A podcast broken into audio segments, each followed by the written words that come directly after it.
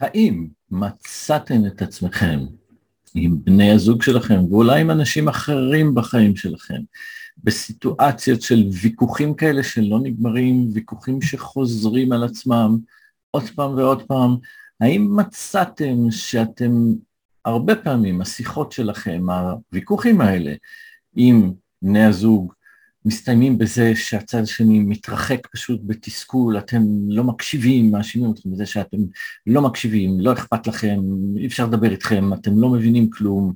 האם שמתם לב שאולי כשאתם מנסים להשפיע, כשאתם מנסים לשכנע, אתם, נראה שאתם בכלל לא מצליחים לחדור את הצד השני? אם התופעות האלה מופיעות בחיים שלכם, הפרק הזה הוא בשבילכם. אהבה בפשטות, מתחילים עכשיו.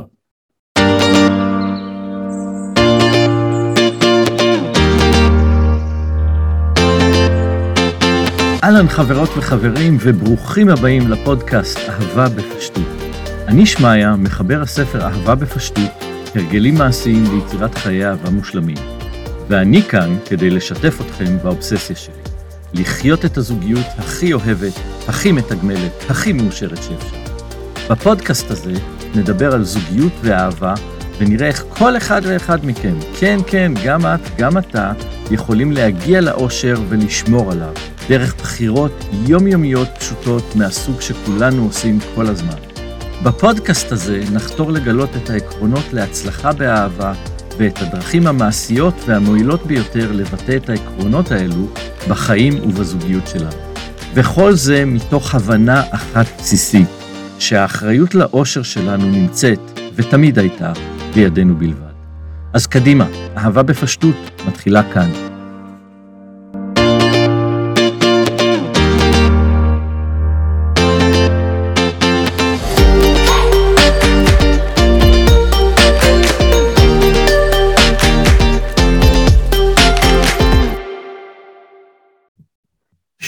ושוב ושוב אתם מוצאים את עצמכם באותו המקום. ויכוחים, לפעמים מריבות, כעסים, משהו בתקשורת לא עובד, איכשהו הצד השני לא קולט אתכם, לא מבין אתכם, לא מצליח בכלל לשמוע את מה שאתם אומרים, אתם מציעים עצות, אתם מקבלים תגובות שליליות, אתם רוצים להביע דעה על מה שהצד השני אומר ומאשימים אתכם שאתם לא מקשיבים. מה קורה פה? מה, מה הסיפור? אז סביר להניח, ברוב המקרים, זה תוצאה של זה ששכחתם משהו חשוב, אולי יש אנשים כאלה שאף פעם לא הפנימו את זה מלכתחילה, שכולם, כולם, זה כולל כולם, ללא יוצא מן הכלל, גם אתה, גם את, וודאי וודאי בני הזוג שלכם, הם כולם, אגב, גם אני כמובן, אגואיסטים, אגוצנטריים, והדבר הראשון, העיקרי, ובהרבה זמנים גם היחיד, שבכלל מעניין אותם, זה הם עצמם, הבעיות שלהם, המחשבות שלהם, הצרכים שלהם, הרעיונות שלהם. זה מה שמעניין את האנשים. ואם שוכחים את הכלל החשוב הזה, שזה המצב שבו רוב האנשים נמצאים רוב הזמן, אז אנחנו עלולים לתקשר איתם בצורה מאוד לא אפקטיבית. במיוחד, במיוחד, במיוחד, כשאנשים באים לשיחה הזאת עם איזשהו מטען רגשי. וזה קורה למשל כש... אתם יודעים מה, כשהילד נפל בגן משחקים וכואב לו, כשהוא קיבל מכה ועכשיו כואב לו, כשהטינג'ר שלנו אה, כרגע מאוהבת עד מעל הראש באיזה חתיך מהכיתה השנייה שבכלל לא יודע שהיא קיימת, שהוא חוזר עם איזשהו סיפור מטריף על מה שמירי במשרד עשתה היום ואיך היא שיגעה לו את הנשמה, וכשהיא חוזרת עם סיפור על איך הבוס המעצבן הזה אמר או עשה, או כל הדברים האלה, כל הסיטואציות האלה הם סיטואציות שבהן הבן אדם מגיע לשיחה איתנו, לאירוע הזה, לנקודה הזאת, עם איזשהו מטען רגשי.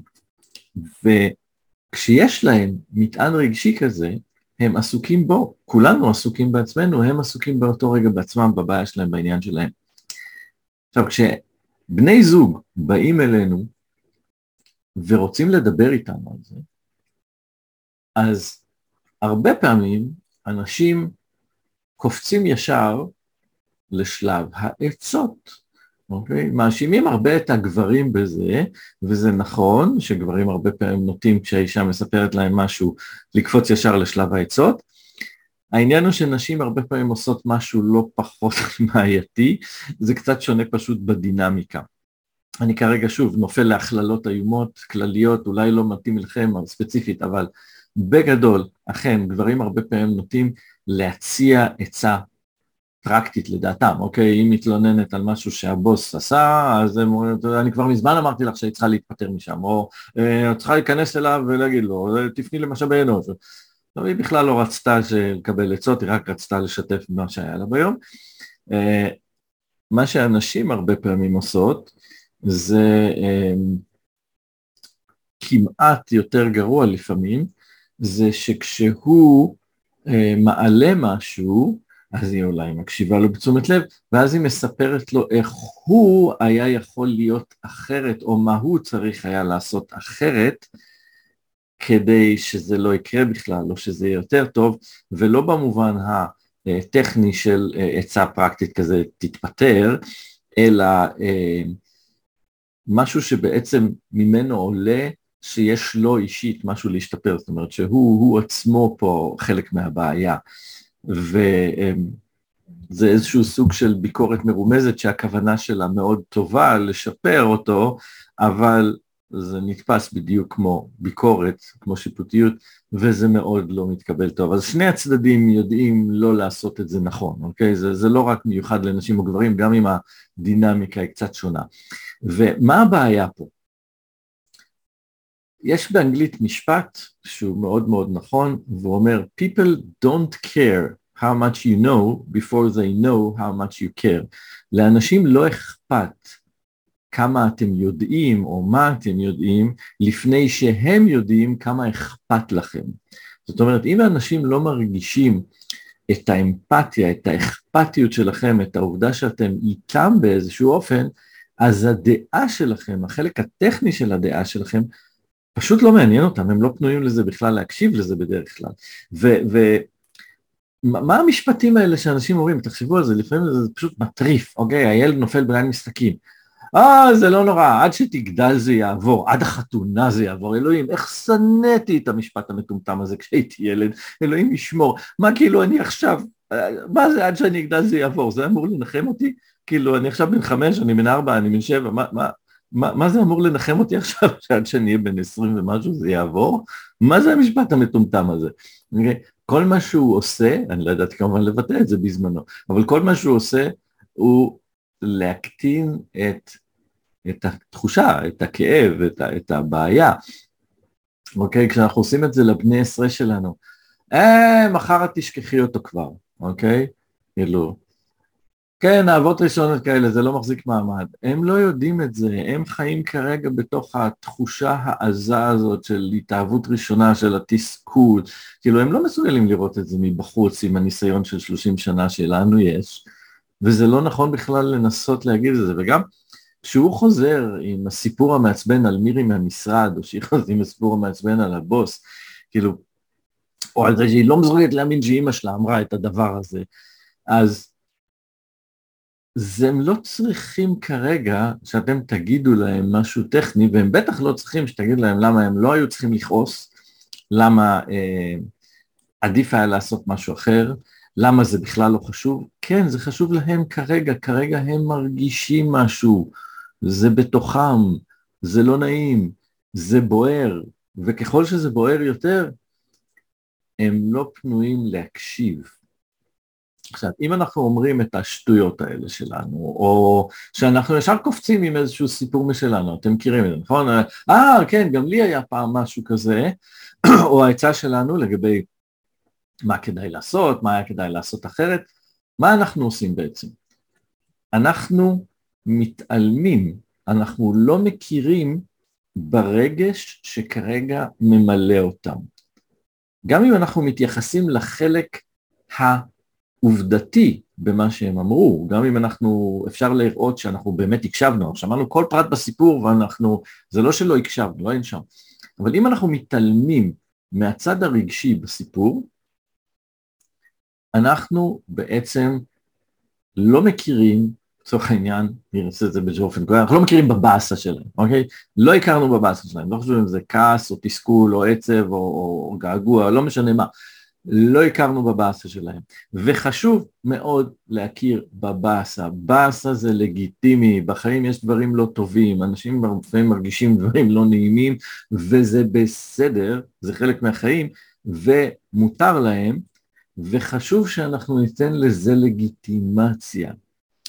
עכשיו, אני יכול לספר לכם סיפור קטן מהחיים שלי ושל לימור, של רעייתי הראשונה. אנחנו שנינו, אה, אני עדיין מישהו שמאוד לא נצמד לבאסה שלו, אוקיי? אני, אני משתחרר מזה כל כך בקלות, אני במשך השנים פיתחתי כזאת יכולת להשתחרר מה, מהרגשות השליליים בכזאת מהירות, שאני לפעמים כמעט לא חש אותם, אם זה לא אירוע משמעותי, זה, כזה, זה, זה יורד מעליי כמו מים על שמן, כאילו זה פשוט מחליק ונעלם.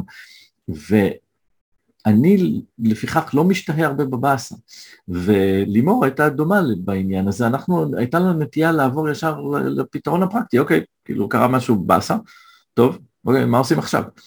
והיה שלב עם הבת שלנו, כשהיא הייתה מאוד מאוד צעירה, שהיו לה איזה שהם קשיים רגשיים, איזה שהם התפרצויות מסוימות, ואנחנו נעזרנו אה, באשת מקצוע, והיא אחרי זמן ממש קצר, אה, נדמה לי שזה אחרי פגישה שניים, היא אמרה לנו, תשימו לב, אתם, אתם לא בעצם נותנים לה לגיטימציה להרגיש רע, כאילו הצעצוע נשבר ואתם ישר, לא נורא, נקנה חדש.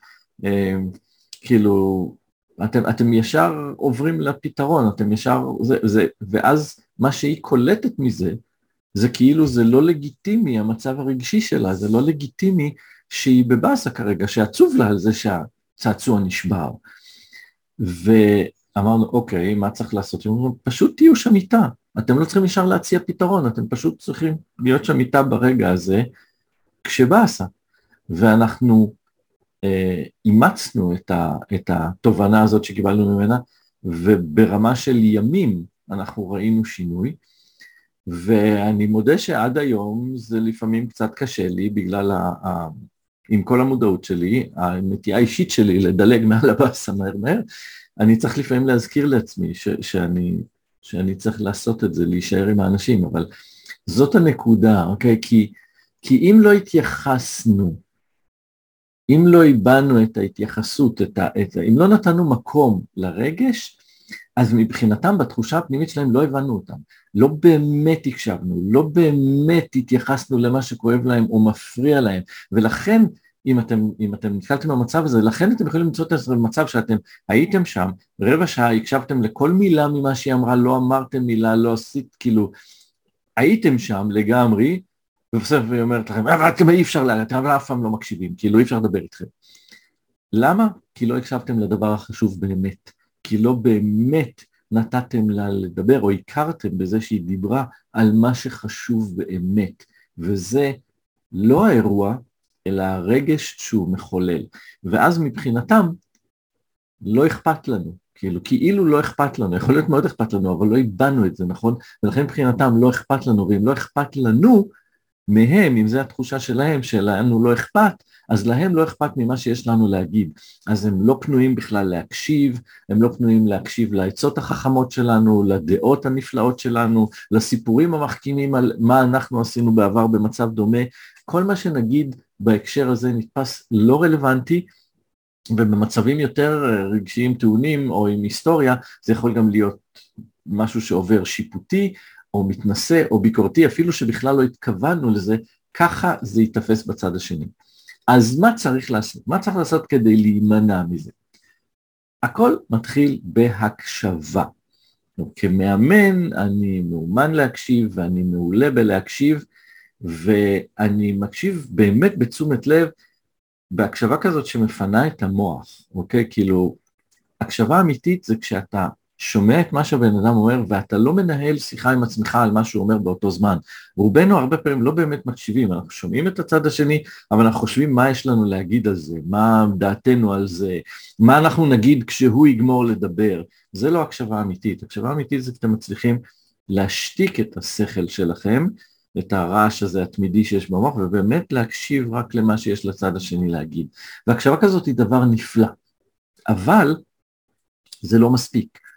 כי אה, אם אתם רק רק מקשיבים, אה, אז הצד השני עשוי לא לדעת שאתם באמת מקשיבים, כי הוא לא רואה כלום, הוא לא יודע שאנחנו רק מקשיבים, זה כאילו שקט, הוא כאילו מדבר עם עצמו.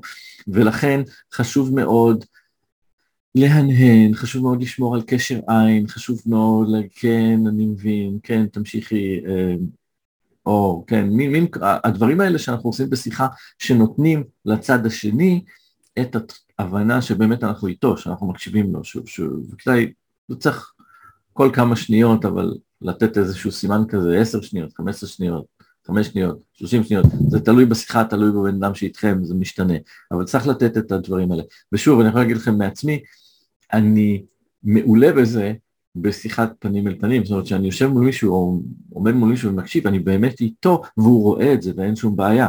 מתי יש לי בעיה?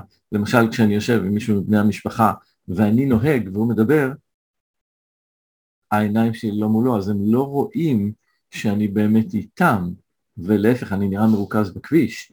וזה אה, לפעמים מעורר את התחושה שאני לא מקשיב, כי אני קצת פחות טוב בלתת את התגובות הקוליות האלה, שוב, זה משהו שאני צריך תמיד להזכיר לעצמי שצריך לתת גם אותו.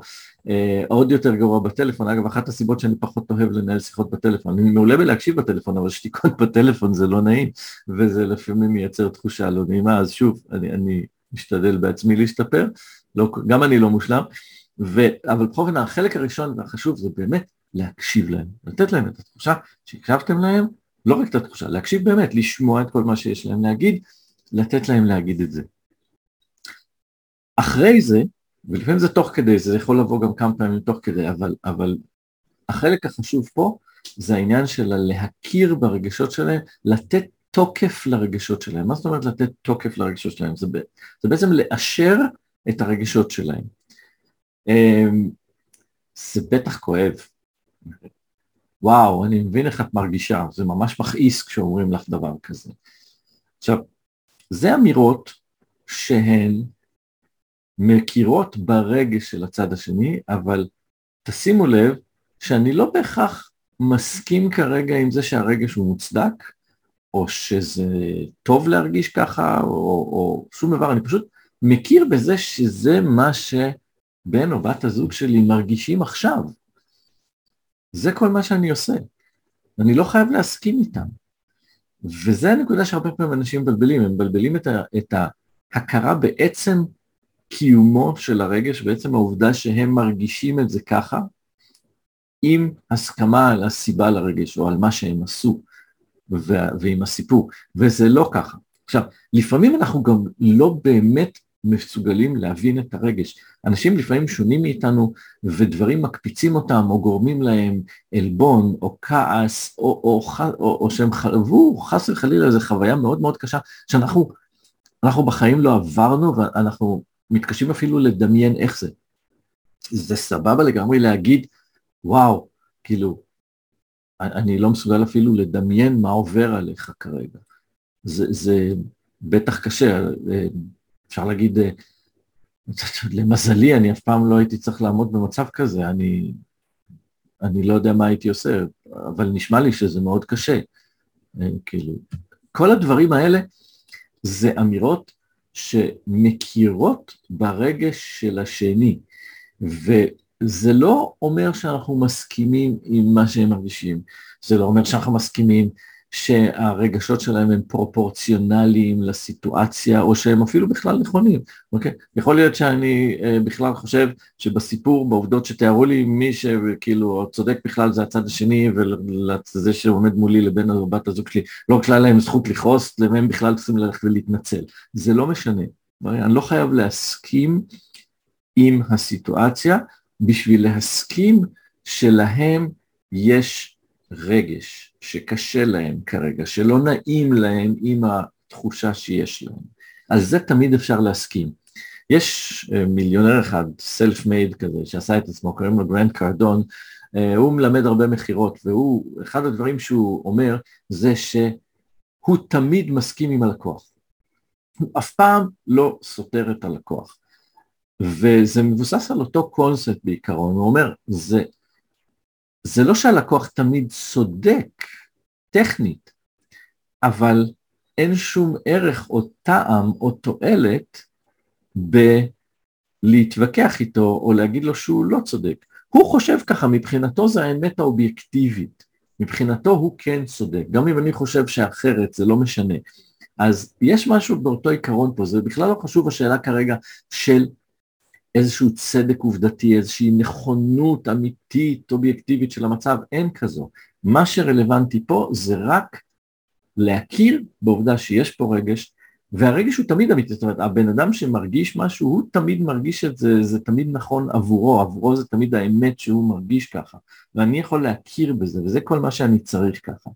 אז אם, לא יודע, היא כועסת עליך בגלל שלא הבאת את החלב בדרך מהעבודה, והיא אה, אמרה לך את זה בבוקר, לפחות ככה היא חושבת, אתה בטוח שהיא לא אמרה. זה שהיא לא צודקת לדעתך, לא משנה את הלגיטימיות של הכעס שלה עבורה. עכשיו, להגיד לה שהיא לא צודקת והיא לא אמרה לך וזה לא נכון ורק נדמה לה שהיא אמרה לך, זה רק מתחיל ויכוח. כי מה אתה עושה? אתה אומר, לא רק שאת לא צודקת עובדתית, אני אפילו לא מתייחס לרגשות שלך בעניין הזה. Okay, אוקיי? אני עכשיו עסוק בהתגוננות שלי. הרבה יותר מועיל להגיד משהו בסגנון, אני יודע שזה מכעיס נורא כשאתה מבקש משהו ונראה לך שמתעלמים ממך ושלא מתייחסים. אבל בחיי, אני, אני לא זוכר ששמעתי אותך אומרת את זה. עכשיו, מה בעצם עשינו פה? נשארנו עם העמדה שלנו, אתה עדיין אובייקטיבי, אתה לא זוכר שהיא אמרה את זה, אגב זה לא אומר שהיא לא אמרה, יכול להיות שהיא אמרה ואתה לא שמעת, יכול להיות שהיא אמרה ואתה לא שמת לב, יכול להיות שהיא אמרה את זה בשקט לעצמה בפינה ואתה לא שמת לב, זה לא משנה כרגע, אבל זה שאתה לא שמעת לא אמר שהיא לא אמרה, אז ככה אתה קודם כל שומר את, ה, את העמדה האובייקטיבית שלך בלי לסתור את העמדה האובייקטיבית שלה. Okay? אוקיי? זה שאתה לא שמעת לא אומר שהיא לא אמרה, אבל בלי שום קשר אתה מתחיל בלהכיר בתחושה, אם מתעלמים ממה שאמרת זה באמת לא נעים, זה אפשר להסכים גם אם אתה לא מסכים שאתה עשית את זה. אז כשאתה מתחיל בזה, אתה כבר נותן לה לגיטימיות לתחושה. עכשיו היא הרבה יותר פנויה להבין או להסכים שוואו, לא שמעתי אותך בכלל. אז אומרת, או, וואו, אולי לא שמתי לב שהוא לא מספיק קרוב כדי לשמוע, או שהוא היה בראש במשהו אחר והייתי צריכה יותר לשים לב שהוא באמת הקשיב לי, פעם באה אני יכולה לוודא שהוא מקשיב לי, או, או לא, יכול להיות שעדיין, יכול להיות שתצטרך לחזור על זה יותר מפעם אחת, יכול להיות שזה עדיין לא יגע והתשובה שלה תהיה משהו בסגנון של כן, כי אתה אף פעם לא שם לב למה שאני אומר. אוקיי, שוב, מדברת בשקט מדי. לא, זה לא ייתן לך כרגע תשובה טובה. אני מצטער שאת מרגישה שאני לא מקשיב, אני משתדל. לא משנה מה, כאילו, אני כרגע לא, לא אעשה פה שיחה שלמה עם עצמי, אבל הקונספט הוא שהכרה ברגש לפני שעוברים לצד השני, נותנת לצד השני לגיטימציה, נותנת לו את התחושה שבאמת הקשיבו לו והבינו מה מציק לו, הרי בסיכומו של דבר החלב, כאילו, החלב זה עניין טכני, אפשר, כאילו, גם אם התכוונה להכין עוגה או לילד אין חלב לשוקו וזה באסה, כאילו, זה, זה לא סוף העולם, זה פחות העניין. התגובה היא התגובה הרגשית על הסיטואציה, על, על מה שזה מחולל. ו, ואם אתה יודע שזה אה, יכול להיות, כאילו אם אתה יודע למשל שזה אה, בעיה, אז אתה יכול להגיד שזה משהו בסדר, וואו, כאילו, אני, אני מבין שלא, אני יודע ש, שהילד יוצא מדעתו אם אין לו את השוקו בערב, אוקיי? ושזה מלחיץ ושזה מעצבן. אז שוב, אז אתה מכיר ברגשות, בלי בהכרח להודות שאתה לא בסדר אם אתה לא חושב שאתה בסדר. אם אתה לא בסדר, כמובן תתנצל, אוקיי? זה מה שאני תמיד אומר, אם אתה לא בסדר, תתנצל וזהו. אבל אתה לא חייב להסכים עם הסיבה, כדי להסכים עם הרגש. וכשאתם מתחילים בלהכיר ברגש, זה נותן תוצאה הרבה יותר טובה מאשר אם אתם ישר עוברים לשלב הבא, שהוא להציע עידוד, אם זה מישהו שהוא, אה, זה כל מה שצריך לתת, או אולי אפילו להציע עצה. אה, בואו נדבר רגע על הנושא של עידוד, כי לפעמים זה קצת קשה, כאילו, איך מעודדים מישהו זר שאין לכם קשר אמיתי איתו, מה, מה אתם עושים אם, אם הבן אדם שמולכם סיפר לכם כרגע שיבחנו אותו עם סרטן טרמינלי ונשארו לו כמה שבועות, אה, כאילו איך אתם מעודדים מישהו כרגע שאיבד בן אדם קרוב, אז, אז שוב, מה שחשוב זה להראות שאתם מבינים את הקושי, את, את הכאב, וזה בסדר לגמרי להגיד, וואו, כאילו, אני באמת לא יודע מה להגיד לך במצב כזה, זה נשמע מאוד קשה. אה, אתם יכולים להגיד משהו בסביבות כמו, אני מאחל לך כוח, או, או אני מאחל לך רק טוב. זה נכון, זו אמירה לא, זה לא תורם לו משהו אמיתי, ובאמת מה אפשר, לת... כאילו, אה, אה, מה, מה, מה אתם יכולים להציע לבן אדם חולה סרטן טרמינלי אמיתי? אתם יכולים להציע לו תמיד לפחות את התחושה שאתם הבנתם, שאתם מבינים את הקושי שלו, שאתם מעריכים את הקושי שלו. וזה חשוב לאנשים, זה עוזר לאנשים בכל מקרה. עכשיו, בזוגיות, כאילו, אם, אם זה רלוונטי, זה המקום שבו אתם יכולים בדיון הזה להיכנס עם הדעה שלכם, עם העצה שלכם, אבל שוב, כדאי לשים לב ולהיזהר פה. בדרך כלל לא כל כך, לא כל כך נכון ישר לקפוץ עם העצות או עם הדעות שלכם. אז, אז מה שכדאי לעשות פה, ואגב, תמיד טוב לתקף את הרגש, כאילו, שוב פעם ושוב פעם, כמה פעמים שתעשו את זה בשיחה זה, זה, זה בסדר. אז אתם יכולים להגיד משהו כמו, אה, וואו, זה, זה נשמע מבאס לאללה, כאילו, בא לך לשמוע מה אני חושב על העניין הזה, או אה, אתה רוצה לשמוע את הדעה שלי על זה, או מותר לי להציע משהו, אה, כאילו, קרה לי פעם משהו דומה, רוצה לשמוע משהו על זה, כאילו, רוצה לשמוע על זה, כל האמירות האלה בעצם מאפשרות לצד השני, אם הוא, אם הוא באמת פנוי להקשיב לנו, אם בא לו להקשיב לנו, אחרי שהכרנו ברגש, אגב, יש סיכוי טוב שהוא יגיד כן, אבל במקרה שלו זה גם בסדר. לא תמיד אנשים רוצים עצה או משהו, לפעמים פשוט הם צריכים לפרוק מעצמם את התחושה, את, ה, את הרגש הזה, להרגיש ש, ש, שהם בסדר, כאילו, שמישהו נותן תוקף לתחושות שלהם, שזה בסדר להרגיש כמו שהם מרגישים. וכשנותנים להם את זה, זה עוזר להם, זה מקל עליהם, וזה עושה טוב. ככה אתם, אם אתם גם מבקשים את, ה, את, ה, אפשרות להציע את העצה או לתת את הדעה שלכם, ואתם מקבלים אותה, אז בכלל, אז אתם לא נתפסים שיפוטיים, אתם לא נתפסים ביקורתיים, אתם לא מתנשאים, אתם מנהלים שיחה. ובמצב הזה יש בכל מקרה הרבה יותר סיכוי שהצד השני יקשיב לכם ויפנים את מה שאמרתם, מאשר לפני שהכרתם ברגש שלו. עכשיו הוא יודע שאכפת לנו. עכשיו כשהוא יודע שאכפת לנו, הוא גם פנוי ויותר מעניין אותו, אכפת לו יותר ממה שאנחנו יודעים, אם אנחנו נחזור לפתגם ההוא באנגלית.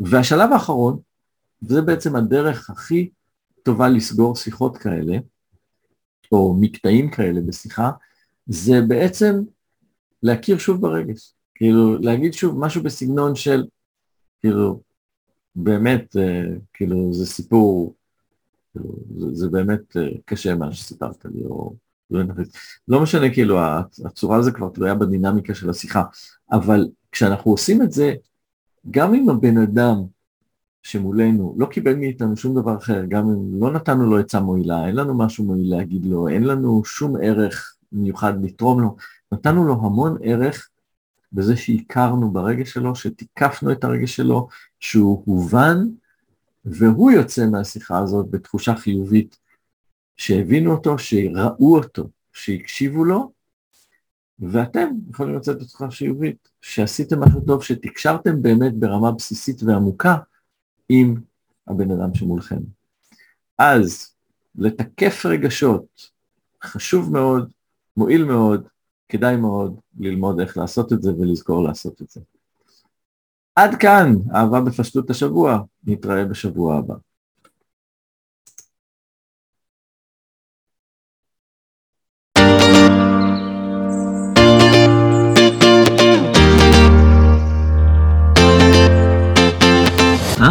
איך היה?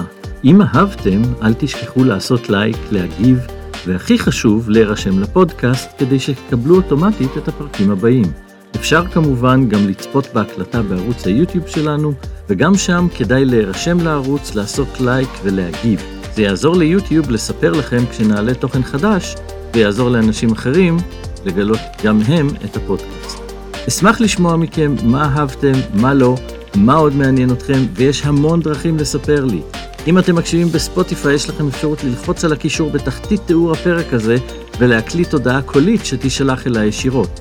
בערוצים אחרים וביוטיוב אפשר להשאיר תגובה, וכמובן אפשר לשלוח אימייל ל contact שמיה בג'ימייל.קום, או להתחבר לעמוד הפייסבוק של זוגיות מאושרת.